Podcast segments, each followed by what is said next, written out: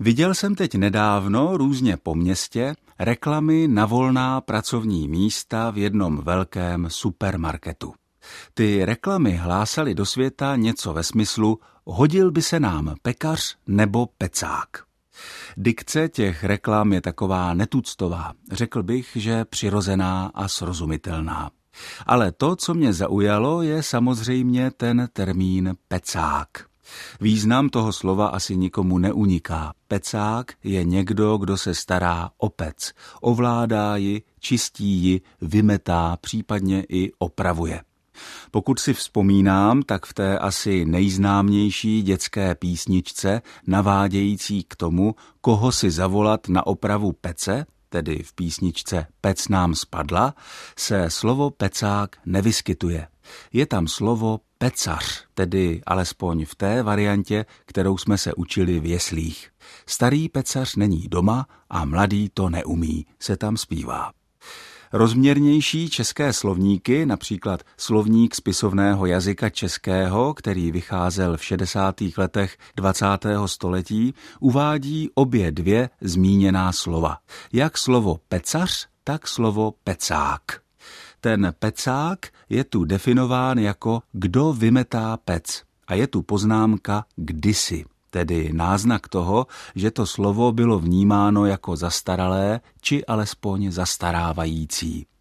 Za to pecař je ve slovníku uveden bez poznámky a je tu definován jako zedník, který staví nebo opravuje pece.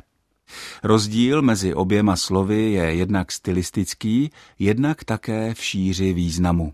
Pecák má příponu ák, kterou tradičně vnímáme jako takový příznak nižšího stylu, obecně jako příznak mluvenosti. Máme řidičák, maturiťák, cvičák, jarňáky ve smyslu jarní prázdniny a podobně. Vedle toho pecař je vlastně termín a žádný odstín mluvenosti tu není. Termín pecař má také uší význam. Přípona až nám napovídá, že pecař je nějaká osoba, která se zabývá péčí o pece. Stejně jako třeba zubař se zabývá péčí o zuby, nebo kasař se zabývá péčí o kasy, neboli pokladny. Jistě, že v jiném, už trestuhodném smyslu. Na druhé straně pecák je slovo, které může mít na rozdíl od pecaře více významů. Ve slovníku spisovného jazyka českého čteme, že pecák může být také výklenek u pece nebo u kamen. A dále koláč pečený v peci. Vím, že například na Kijovsku se pečou pecáky, tedy povidlové a tvarohové koláče s posypkou.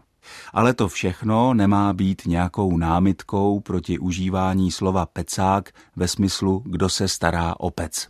Z kontextu té zmíněné reklamy je jasné, že má jít o profesi. Ve slovníku je uvedeno také to, že pecák může být i pecivál, tedy lenoch, anebo kdo se válí na peci. Je tam poznámka, že v tomto smyslu užíval slovo pecák ve svých prózách Alois Jirásek. Slovo pecivál ku podivu není doloženo ve staré češtině. První doklad v lístkové kartotéce, kterou online publikuje na svých stránkách Ústav pro jazyk český, je k roku 1855. Slovo pecivál je, jak se zdá, ryze český výrobek, protože přesný německý ekvivalent našeho slova pecivál s tím naším slovem, které mluví o válení se na peci, nekoresponduje. Německý ekvivalent Stubenhocke znamená doslova kdo dřepí ve světnici, tedy přímo o peci a válení se tu není řeč. Od mikrofonu ze studia Českého rozhlasu v Olomouci zdraví všechny posluchače Ondřej Bláha.